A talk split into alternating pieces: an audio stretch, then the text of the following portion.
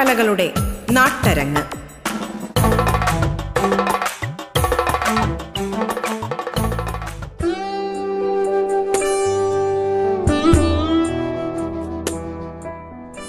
പ്രിയ ശ്രോതാക്കൾക്ക് നമസ്കാരം. അന്തർദേശീയ നാടകോത്സവമായ international theatre festival of Kerala ITFOK രണ്ടായിരത്തി ഇരുപതിൽ മലയാളത്തിൽ നിന്നും തെരഞ്ഞെടുത്ത വീണ്ടും ഭഗവാന്റെ മരണം എന്ന നാടകത്തെക്കുറിച്ചാണ് അരങ്ങിന്റെ ഇന്നത്തെ അധ്യായം ചർച്ച ചെയ്യുന്നത്. തൃശൂർ അന്തർദേശീയ നാടകോത്സവത്തിൽ ഈ നാടകം കണ്ട എഴുത്തുകാരനും നിരൂപകനുമായ എം വി നാരായണൻ പറഞ്ഞത് ഇങ്ങനെയാണ്: ചില നാടകങ്ങൾ ഇതിവൃത്തം കൊണ്ട് ശ്രദ്ധേയമാകുന്നു, ചിലത് അവയുടെ രാഷ്ട്രീയ നിലപാടുകൾ കൊണ്ട്, വേറെ ചിലത് സങ്കേതങ്ങളുടെ ഫലപ്രദമായ പ്രയോഗത്തിലൂടെ, ഇനിയും ചിലവ രംഗഭാഷയുടെ നൂതന പ്രകരണങ്ങൾ കണ്ടെത്തുന്നതിലൂടെ. എന്നാൽ ഒരേ സമയം ഇതെല്ലാം ചേർന്ന് ഒരു നാടകം ശ്രദ്ധേയമാകുന്നത് വിരളമായി മാത്രം സംഭവിക്കുന്ന ഒന്നാണ്. തൃശൂർ റീജിയണൽ തിയേറ്റർ ശില രംഗകലോത്സവത്തിന്റെ ഭാഗമായി ഹസീം അമരവിള സംവിധാനം ചെയ്ത് കനൽ സാംസ്കാരിക വേദി അവതരിപ്പിച്ച വീണ്ടും ഭഗവാന്റെ മരണം അത്തരമൊരു അനുഭവമാണ് സമ്മാനിച്ചത്. നാടകത്തിന് പ്രകാശ സംവിധാനം നിർവഹിച്ച സുജിത് സൂര്യ നമ്മോട് സംസാരിക്കുന്നു.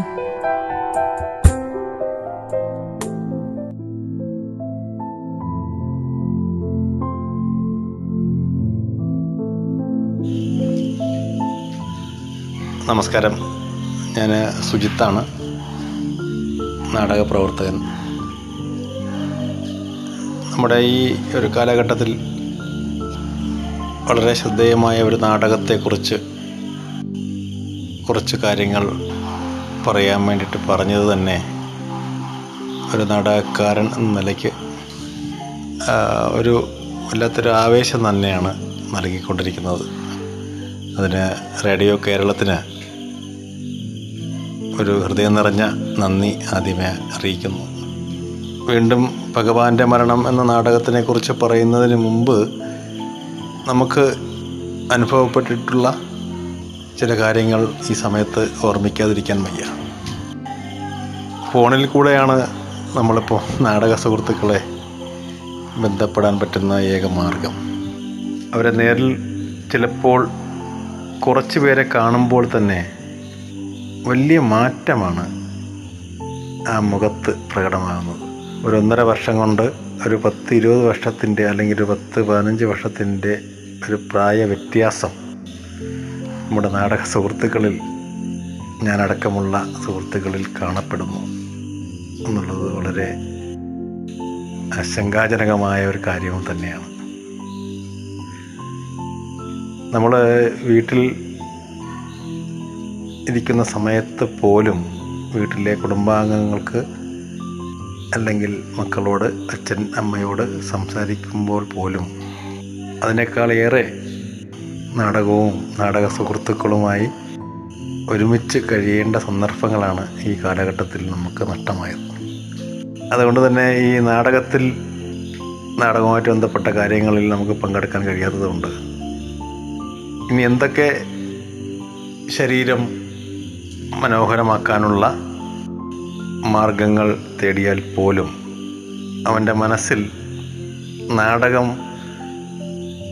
നാടകത്തിനകത്ത് പെടാത്തതിൻ്റെ ഒരു വലിയൊരു വിഷയം ഓരോ നാടക ഹൃദയങ്ങളിലും പ്രകടമായി കാണുന്നുണ്ട്. ആ സന്ദർഭത്തിലാണ് ഈ ഒരു ശ്രവ്യ രൂപത്തിലുള്ള ഒരു നാടക അഭിപ്രായങ്ങൾ രേഖപ്പെടുത്താനുള്ളൊരു അവസരം. വലിയ സന്തോഷം. വീണ്ടും ഭഗവാന്റെ മരണം എന്ന നാടകം കേരളത്തിൽ ഒരുപാട് മഹത്തരമായ നാടകങ്ങൾ നമുക്ക് സംഭാവനയായി നൽകിയ പ്രതിഭകൾ ഉള്ള നാടാണ്. അതെല്ലാവരും, നമുക്കെല്ലാവരും അവരോട് കടപ്പെട്ടിരിക്കുന്നു എന്നുള്ളത് വളരെ നന്ദിയോടെ ഓർക്കുകയും ചെയ്യുന്നു. തിരുവനന്തപുരത്ത് ഒരുപാട് നല്ല നാടകങ്ങൾ വന്നിട്ടുണ്ട്. പക്ഷേ ഈ അടുത്ത കാലത്ത്, ഈ കൊറോണയ്ക്ക് മുമ്പ് ഒരു ചെറിയ കാലയളവിൽ പെട്ടെന്ന് ശ്രദ്ധിക്കപ്പെടുന്ന നാടകങ്ങൾ ഒന്ന് കാണാൻ കഴിയാത്തൊരു സാഹചര്യം തിരുവനന്തപുരത്തുകാർക്കുണ്ടായിരുന്നു. ആ ഗ്യാപ്പ് വളരെ ഭംഗിയായി ഫില്ല് ചെയ്ത ഒരു നാടക സംഘമാണ് കനൽ സാംസ്കാരിക വേദി. കനൽ സാംസ്കാരിക വേദിയുടെ ആർട്ടിസ്റ്റുകളടക്കമുള്ള ആ നാടക സംഘത്തിനുള്ള ഒരു ബലം, നാടകമില്ലെങ്കിലും അവർക്ക് ഉപജീവനം തേടാനുള്ള നാടക അറിവ് ശേഖരിച്ചിട്ടുള്ള ശരിക്കും പ്രൊഫഷണലാണ് അവരിലുള്ള ഏറിയ പങ്കും. അതിലെനിക്ക് വലിയ സന്തോഷമുണ്ട്. കാരണം നമ്മളെപ്പോലെയുള്ള എന്നെപ്പോലെയുള്ള നാടകക്കാർക്ക് ഒരുപക്ഷെ അന്ന് നമ്മൾ ഇത് ജോലിയിൽ പോയി കഴിഞ്ഞാൽ, നമുക്ക് ഒരു സർക്കാർ ജോലി കിട്ടിക്കഴിഞ്ഞാൽ നാടകത്തിൽ പങ്കെടുക്കാൻ കഴിയുമോ എന്നുള്ളൊരു ഒരു ധാരണ ഉണ്ടായിരുന്നു. പക്ഷെ അതിനെയൊക്കെ അതിജീവിച്ചവരാണ് ഈ നാടക സംഘത്തിലുള്ളവർ. ഒരു ജോലി ഉണ്ടെങ്കിൽ നാടകത്തിൽ കഴിയുന്നത് ഒരു നാടകത്തിനകത്ത് മാത്രം നിൽക്കുന്നതിനേക്കാൾ എത്രയോ ഇരട്ടി ഊർജവും അവൻ്റെ മനസ്സും ശരീരവും അർപ്പിക്കാൻ പറ്റും എന്നുള്ളത് ബോധ്യപ്പെട്ട ഒരു നാടക സംഘമാണ് കനൽ സാംസ്കാരിക വേദി. കൂടുതൽ സമയം നാടക നാടകത്തിൽ നിൽക്കുന്നതിനേക്കാളും നാടകത്തോടൊപ്പം വേറൊരു ഉപജീവന മാർഗം അവൻ്റെ അറിവ് വച്ച് പഠിച്ച് അവൻ സ്വായത്തമാക്കിയ ഒരു വരുമാന മാർഗത്തിലൂടെ ഒരു നാടകം ചെയ്യുമ്പോഴുണ്ടാകുന്ന ഒരു ബൃഹത്തായ ഒരു നാടകമാണ്, ഒരു നാടക കൂട്ടായ്മയാണ് കനൽ സാംസ്കാരിക വേദി. അത് ഈ അവസരത്തിൽ ഒരിക്കൽ കൂടി ആ ചെറുപ്പക്കാരുടെ ആ കൂട്ടായ്മയ്ക്ക് ഹൃദയം നിറഞ്ഞ ഒരു അഭിനന്ദനം കൂടി അറിയിക്കുന്നു. വീണ്ടും ഭഗവാന്റെ മരണം എന്ന നാടകം ഫൈനൽ റിഹേഴ്സലിന് തൊട്ട് മുമ്പുള്ള ഒരു നാലഞ്ച് റിഹേഴ്സലാണ് അതിൻ്റെ സംവിധായകൻ എൻ്റെ അനുജൻ ഹസീം അമരവിളയും കണ്ണൻ നായരും സന്തോഷ് കുഞ്ഞാറുമോടും കൂടെ കാണാൻ വേണ്ടിയിട്ട് വരാൻ പറയുകയും അത് ലൈറ്റ് ഒന്ന് ചെയ്യണം എന്ന് പറയുകയും ചെയ്തു. ലൈറ്റ് ചെയ്യാൻ വേണ്ടിയിട്ട് നമ്മുടെ കേരളത്തിൽ തന്നെ അതിപ്രഗത്ഭരായ ആൾക്കാരുള്ള ആ സമയത്താണ് അവരെന്നോട് ഈ ആവശ്യം പറയുന്നത്. ഞാനും കുറച്ച് നാടകങ്ങൾക്കൊക്കെ ലൈറ്റ് ചെയ്തിട്ടുണ്ട്. പക്ഷേ ഇതിൻ്റെ ലൈറ്റിൻ്റെ ഒരു എക്സിക്യൂഷൻ മാത്രമേ എനിക്ക് ചെയ്യാൻ കഴിഞ്ഞിട്ടുള്ളൂ എന്നുള്ള ഒരു കാഴ്ചപ്പാടിലാണ് ഞാൻ നിൽക്കുന്നത്. കാരണം ഒരു നാടകം രൂപപ്പെട്ടു വരുമ്പോൾ അതിൻ്റെ ഒരു കൂട്ടായ്മയുടെ ഭാഗമായി ഒരു നടൻ, ഒരു രചന, സംവിധാനം എല്ലാം ഒരേ ഹൃദയത്തിൽ നിന്ന് വരുന്നത് പോലെ ആകുമ്പോഴാണ് അത് മഹത്തരമായൊരു കലയായി മാറുന്നത്. അതിൻ്റെ ഒരു ഉദാഹരണമാണ് വീണ്ടും ഭഗവാന്റെ മരണം. ലൈറ്റ് ഡിസൈൻ ചെയ്യാൻ പറഞ്ഞെങ്കിൽ പോലും നമ്മളിലുള്ള നമ്മുടെ ആ നാടകത്തിലുള്ള എല്ലാവരുടെയും അതിൻ്റെ സാങ്കേതിക രംഗത്തും കലാരംഗത്തും അഭിനയരംഗത്തും നിൽക്കുന്നവരുടെ അഭിപ്രായങ്ങൾക്ക് വളരെ പ്രാധാന്യം നൽകിക്കൊണ്ടാണ് ലൈറ്റിൻ്റെ ഓരോ ചലനങ്ങളും നമുക്കത് സ്വീകരിക്കാൻ കഴിഞ്ഞത് എന്നുള്ളത് വലിയ സന്തോഷം തരുന്നൊരു കാര്യമാണ്. ലൈറ്റ് ഒരു നാടകത്തെ സംബന്ധിച്ചിടത്തോളം വളരെ പ്രധാനപ്പെട്ടതാണ് എങ്കിൽ പോലും ഒരു നാടകം പൂർണ്ണമായി നന്നായി എന്ന് പറയുന്നത് അതിൻ്റെ എല്ലാ ഘടകങ്ങളും നന്നാകുമ്പോഴാണ്. അതെല്ലാവർക്കും അറിയാവുന്ന കാര്യവുമാണ്. അതിൻ്റെ എല്ലാ ഘടകങ്ങളും വളരെ മനോഹരമായിരുന്നു. അതുകൊണ്ട് ആ ലൈറ്റും അതിൻ്റെ ഒരു ഭാഗമായി മാറി എന്നുള്ളതാണ് വാസ്തവം. വളരെ ചുറുചുറുക്കുള്ള ചുറുചുറുക്കുള്ള ഒരു വലിയ, നമുക്ക് തിരുവനന്തപുരത്തുകാർക്ക് അല്ലെങ്കിൽ നാടകക്കാർക്ക് അഭിമാനിക്കാവുന്ന, പഴയകാല നാടകക്കാർക്കും പുതിയ നാടക കലാകാരന്മാർക്കും ഒന്ന് ചിന്തിക്കാനും ഒന്നുകൂടി ഒരു പടിയും കൂടി മുന്നോട്ട് പോകാനും പറ്റുന്ന രീതിയിൽ ഉള്ള ഒരു നാടകമായിരുന്നു വീണ്ടും ഭഗവാന്റെ മരണം. നമ്മുടെ സാമൂഹ്യാവസ്ഥ വളരെ പ്രധാനപ്പെട്ട കാര്യമായിരുന്നു ആ നാടകത്തിലൂടെ ചർച്ച ചെയ്തത്.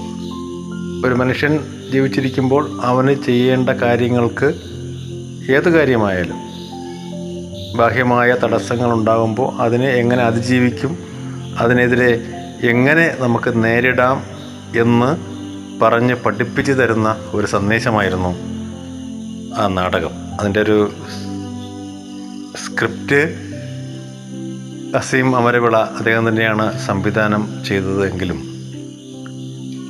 നമ്മുടെ ബഹുമാന്യയായ കെ ആർ മീരയുടെ ആ കഥ, അതിൻ്റെ അതിൻ്റെ ശക്തി എങ്ങനെയാണോ ആ നാടകത്തിലേക്ക് കൊണ്ടുവരേണ്ടത് എന്ന് വളരെ ശ്രദ്ധാപൂർവം അതിൻ്റെ ഓരോ നാടക കലാകാരന്മാരും വളരെ ഗൗരവപൂർവം ആലോചിച്ച് തീരുമാനിച്ച ഒരു നാടകമായിരുന്നു വീണ്ടും ഭഗവാന്റെ മരണം എന്നുള്ള കാര്യം വീണ്ടും വീണ്ടും പറയാൻ ഇരിക്കാൻ വയ്യ. കേരളത്തിൽ ഇപ്പോൾ കോവിഡില്ല എങ്കിൽ നമ്മുടെ നാടിൻ്റെ പല മേഖലകളിലും ചെറുതും വലുതുമായ ചെറിയ ഗ്രാമങ്ങളിലായാലും വലിയ ഗ്രാമങ്ങളിലായാലും കളിച്ച് ഒരു അഞ്ഞൂറിൽ പരം വേദികൾ എത്തേണ്ട സമയമായിരുന്നു. ഇത് അത് ഒരു നഷ്ടമായി തോന്നുന്നില്ല, ഇത് സമൂഹത്തിന് ആവശ്യമാണെന്ന് തോന്നിയത് കൊണ്ടാണ് ആ സമയത്ത് ജനങ്ങൾ ഏറ്റെടുത്തതും ഒരുപാട് നാടകങ്ങൾക്ക് അവസരമൊരുക്കിയത്, നാടകത്തിന് വേദിയൊരുക്കിയത്. ആ കാലഘട്ടത്തിൽ എന്താണോ ആ നാടകത്തിലൂടെ സമൂഹത്തിന് സന്ദേശങ്ങളായി നൽകിയത് അതിനേക്കാൾ എത്രയോ പ്രാധാന്യമുള്ള ഒരു കാലഘട്ടത്തിലൂടെയാണ് നമ്മളിപ്പോൾ സഞ്ചരിച്ചുകൊണ്ടിരിക്കുന്നത്. അന്നൊക്കെ ഒരു ചെറിയ അളവിൽ മാത്രം ആൾക്കാർ ഈ കാര്യങ്ങളെക്കുറിച്ച് മനസ്സിലാക്കിയെങ്കിൽ ഇതിൻ്റെ ഒരു ഭീകരത അതിനേക്കാൾ എത്രയോ മടങ്ങ് മനസ്സിലാക്കുന്ന ഒരു കാലഘട്ടത്തിൽ ഇതിൻ്റെ പ്രസക്തി വളരെ വലുതാണ്. അന്ന് ജീവിക്കാൻ മണ്ണും പണവും സ്വാതന്ത്ര്യവും വേണ്ട ആ കാലത്ത് ഇപ്പോൾ നമ്മുടെ ജീവിക്കുന്നത് ആരുടെയൊക്കെയോ ഔദാര്യത്തിലാണെന്ന് തോന്നിപ്പിക്കുന്ന രീതിയിലുള്ള വലിയ ഭീകരവാദികൾ വളർന്നു വരുന്ന ഈ സാഹചര്യത്തിൽ ഈ നാടകം വളരെ പ്രസക്തമായ ഒരു സന്ദേശമാണ് നൽകുന്നത് എന്ന് പറയുന്നതിൽ ഒരു അതിശയോക്തിയുമില്ല. എൻ്റെ അനുഭവമാണ് ഈ നാടകത്തിലൂടെ റേഡിയോ നാടക റേഡിയോ കേരളം അറിയാൻ ആഗ്രഹിക്കുന്നത്. എനിക്കറിയാം പ്രിയ പ്രേക്ഷകരോടാണ് ഈ കാര്യങ്ങൾ എനിക്ക് പങ്കിടാനുള്ളത്. എന്തായാലും ഈ അവസരത്തിൽ ഇത്തരത്തിലൊരനുഭവം പങ്കുവയ്ക്കാൻ തരുന്നത് ഒരു ഫെയർനെസ് ക്രീമിനും കഴിയാത്ത രീതിയിലുള്ള മുഖകാന്തി ഉണ്ടാകുന്ന ഒരു സന്ദർഭമായിട്ടാണ് ഈ നിമിഷം ഞാൻ കാണുന്നത്. വലിയ സന്തോഷം എൻ്റെ പ്രിയ ശ്രോതാക്കൾക്കും റേഡിയോ കേരളത്തിനും സന്തോഷം.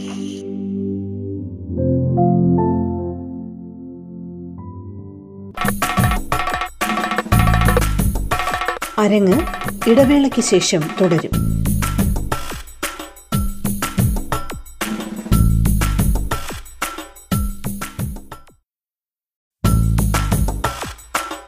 അരങ്ങ് തുടരുന്നു.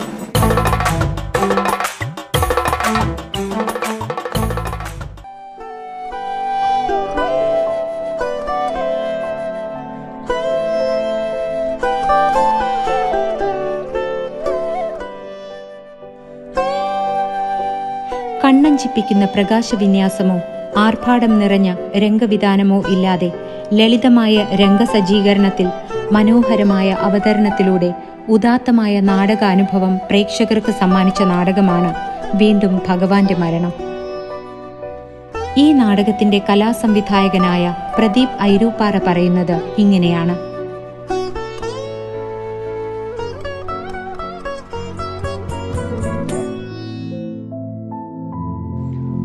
ഹലോ സുഹൃത്തുക്കളെ, ഞാൻ പ്രദീപ് അരൂപ്പാറ. വീണ്ടും ഭഗവാന്റെ മരണം എന്ന നാടകത്തിലെ ആർട്ട് വർക്ക് ചെയ്തത് ഞാനാണ്. അതായത് കേരളത്തിലും പുറത്തുമായി ഏകദേശം മുപ്പത്തഞ്ചോളം വേദികളിൽ പങ്കിട്ട കെ ആർ മീരയുടെ ഭഗവാന്റെ മരണം എന്ന കഥയെ ആസ്പദമാക്കി ഹസീം അമരവിള നാടകരചനയും സംവിധാനം ചെയ്ത ഈ നാടകം മതതീവ്രവാദത്തിനും ജാതിസ്പർദ്ധയ്ക്കുമെതിരെ കാലത്തിന് നേരെ പിടിച്ച കണ്ണാടിയാണ്.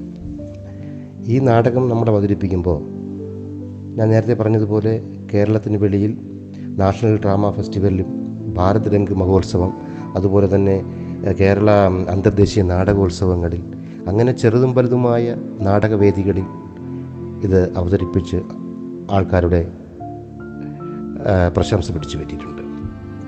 അപ്പോൾ ഇതിൽ കേരളത്തിന് വെളിയിൽ അല്ലെങ്കിൽ ലോട്ട് കൊണ്ടുപോകുമ്പോൾ ഇതിൻ്റെ നാടകവുമായി ബന്ധപ്പെട്ട സെറ്റ് അതുപോലെയുള്ള കാര്യങ്ങളെല്ലാം ട്രെയിനിലാണ് ഞങ്ങൾ കൊണ്ടുപോയത്. അപ്പോൾ ട്രെയിനിൽ കൊണ്ടുപോകത്തക്ക രീതിയിലുള്ള ഇത് അതിൻ്റേതായ സൗകര്യത്തിൻ്റെ രീതിയിലാണ് ഇതെല്ലാം ചെയ്തത്. മെയിനായിട്ട് നാടകത്തിൽ വരുന്നത് ഒരു ബുക്ക് ഷെൽഫാണ്. ആ ബുക്ക് ഷെൽഫ് എന്ന് പറയുന്നത് ഇതിലെ കഥാപാത്രമായ ഭഗവാന്റെ കെ എസ് ഭഗവാന്റെ റൂമിലുള്ള, അതായത് അദ്ദേഹത്തിൻ്റെ ലൈബ്രറിയിലുള്ള ഒരു ബുക്ക് ഷെൽഫാണ്. ആ ബുക്ക് ഷെൽഫ് ചെയ്തിരിക്കുന്നത് കൽബുക്കിയുടെ ഇമേജ് വെച്ചുകൊണ്ടാണ്. കൽബുക്കിയുടെ ഇമേജ് വെച്ചുകൊണ്ട് അദ്ദേഹത്തിൻ്റെ ഓരോ കണ്ണായിരുന്നാലും അല്ലെങ്കിൽ മൂക്കായിരുന്നാലും ചെവിയായിരുന്നാലും പുരികമായിരുന്നാലും ഇതുപോലെ തീവ്രവാദത്തിനെതിരെ അല്ലെങ്കിൽ സ്വന്തം ശബ്ദം ശബ്ദമുയർത്തിക്കൊണ്ട് ഈ മതസ്പർദ്ധതയ്ക്കെതിരെ പ്രവർത്തിച്ചതിന് രക്തസാക്ഷികളായ ഓരോരുത്തരുടെയും പടങ്ങളാണ് ആ ഇമേജിൽ കൊടുത്തിരിക്കുന്നത്. അദ്ദേഹത്തിൻ്റെ തല തലയും തലയ്ക്കും ആ തലമുടി ആ ഭാഗങ്ങളിൽ ഈ തീവ്രവാദത്തിനെതിരെയുള്ള ഡയലോഗുകളാണ് എഴുതി പിടിപ്പിച്ചത്. പിന്നെ ആ വലിയ ഒരു ബുക്കിയുടെ ആ ഒരു ഇമേജിൽ ഒരു സൈഡിൽ ബുക്കുകൾ അടുക്കി വയ്ക്കാൻ ബുക്ക് ഷെൽഫായിട്ട് രൂപാന്തരപ്പെടുത്തിക്കൊണ്ട് അതിൽ മറ്റാ ഒരറകളിൽ അത് ഒരു തോക്ക് വയ്ക്കാനുള്ള അറ രൂപപ്പെടുത്തിയിട്ടുണ്ട്. അങ്ങനെ ഒരു ബുക്ക് ഷെൽഫ് ആ വേദിയിൽ ബുക്ക് ഷെൽഫ് ആയിട്ടിങ്ങനെ കാണിക്കുന്നതിൽ ഒരു ബുക്ക് ഇരിക്കുന്നത് പോലുള്ളൊരു പ്രതീതിയാണ് മെയിനായിട്ട് ഉണ്ടാക്കിയത്. അത്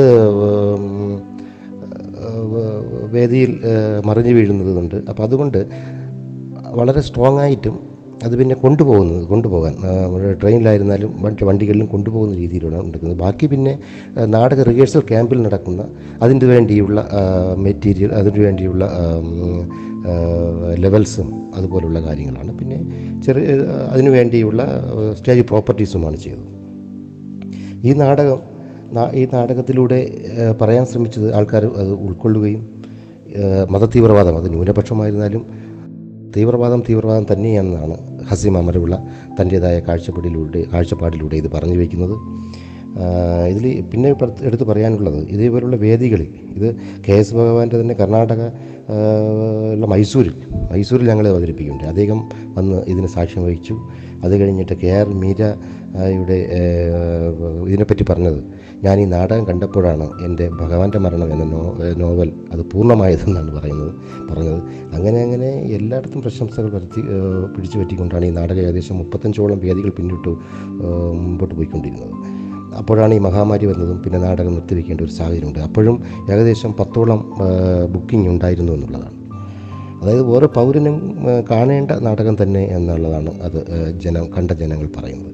ഇതിൽ ഏറ്റവും വലിയ ഇതെന്ന് പറയുന്നത് എല്ലാവരും ചേർന്നുള്ള ഒരു കൂട്ടായ്മയാണ്. കാരണം സാംസ്കാരിക വേദിയുടെ ഒരു കൂട്ടായ്മയാണ്. അതിൽ ഇപ്പോൾ ആർട്ട് വർക്ക് ചെയ്തോ അല്ലെങ്കിൽ നാടക ഇതിൽ രംഗവിധാനം നടത്തുന്നതിന് ഒരാൾ മാത്രമല്ല, ഞാൻ മാത്രമല്ല, അല്ല എല്ലാ കഥാപാത്രങ്ങളും ചേർന്നുകൊണ്ടാണ് അതെല്ലാം വയ്ക്കുന്നത് അല്ലെങ്കിൽ എടുത്തു മാറ്റുന്നത് അല്ലെങ്കിൽ അത് വണ്ടിയിൽ കയറ്റുന്നത് അല്ലെങ്കിൽ ട്രെയിനിൽ കൊണ്ടുപോകുന്നതെല്ലാം. അപ്പോൾ എല്ലാവരും ഒരു കൂട്ടായ്മയുടെ വിജയമാണ് ഈ നാടകം എന്ന് വേണം പറയാൻ.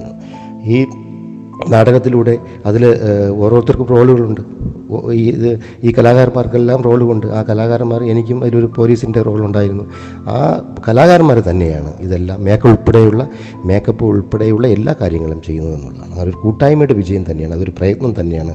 ആ കൂട്ടായ്മയുടെ വിജയം ഈ നാടകത്തിന് വേറെ ഓരോ മനസ്സുകളിലും ഒരു സ്ഥിരപ്രതിഷ്ഠ നേടി എന്നുള്ളതാണ് അതിൽ അഭിമാനിക്കുകയാണ്. ഈ നാടകത്തിൽ മെയിനായിട്ട് പറഞ്ഞു പോകുന്നത് അത് പലരും പറഞ്ഞിട്ടുണ്ടാവും, നാടക ആവിഷ്കാരങ്ങളിൽ കൂടെ വികസിച്ചിരുന്ന ഈ നാടകം തീവ്രവാദ മത തീവ്രവാദികളാൽ കൊല്ലപ്പെടുന്ന ഭഗവാന്റെ കഥയോടൊപ്പം തന്നെ ഈ നാടകത്തിൻ്റെ റിഹേഴ്സൽ ക്യാമ്പിലുള്ള ഓരോ കഥാപാത്രങ്ങളുടെയും അവരുടെ ജാ തീവ്രവാദത്തിന് അല്ലെങ്കിൽ ജാതി അല്ലെങ്കിൽ മതത്തിനെതിരെയുള്ള അവരുടെ ഉള്ള വൈരുദ്ധ്യങ്ങളിൽ കാണിക്കുന്നു. ചിലർ തന്നെ ഇതിൽ പറയുന്നുണ്ട്, എനിക്ക് ഈ നാടകത്തിൽ ഇനി റിഹേഴ്സൽ അഭിനയിക്കാൻ വയ്യ, എൻ്റെ മതത്തിനെ കുറിച്ച് പറയുന്നു. അവസാനം എല്ലാം സംവിധായകൻ്റെ എല്ലാ അച്ചടക്കത്തോടു കൂടി അത് അത് ഒരു നാടകം രൂപപ്പെട്ടു വരികയും അവസാന നിമിഷത്തിൽ സംവിധായകൻ കാണാതാവുകയും പിന്നെ പോലീസ് ഇത് വന്ന് രംഗത്തിൽ ഏറ്റെടുക്കുകയുമാണ്.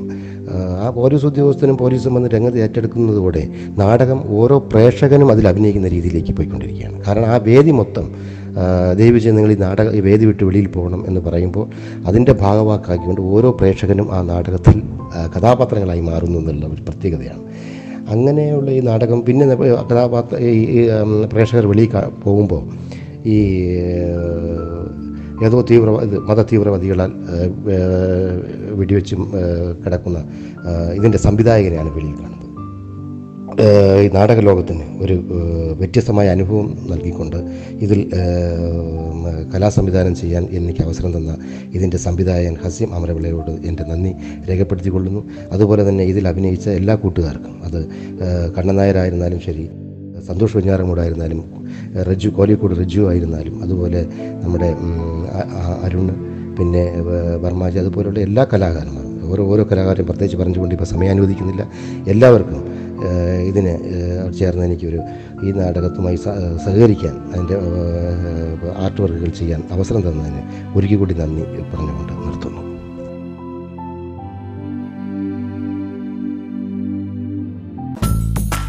നിങ്ങൾ ഇതുവരെ കേട്ടത് അരങ്ങ്, നാടൻ കലകളുടെ നാട്ടരങ്ങ്.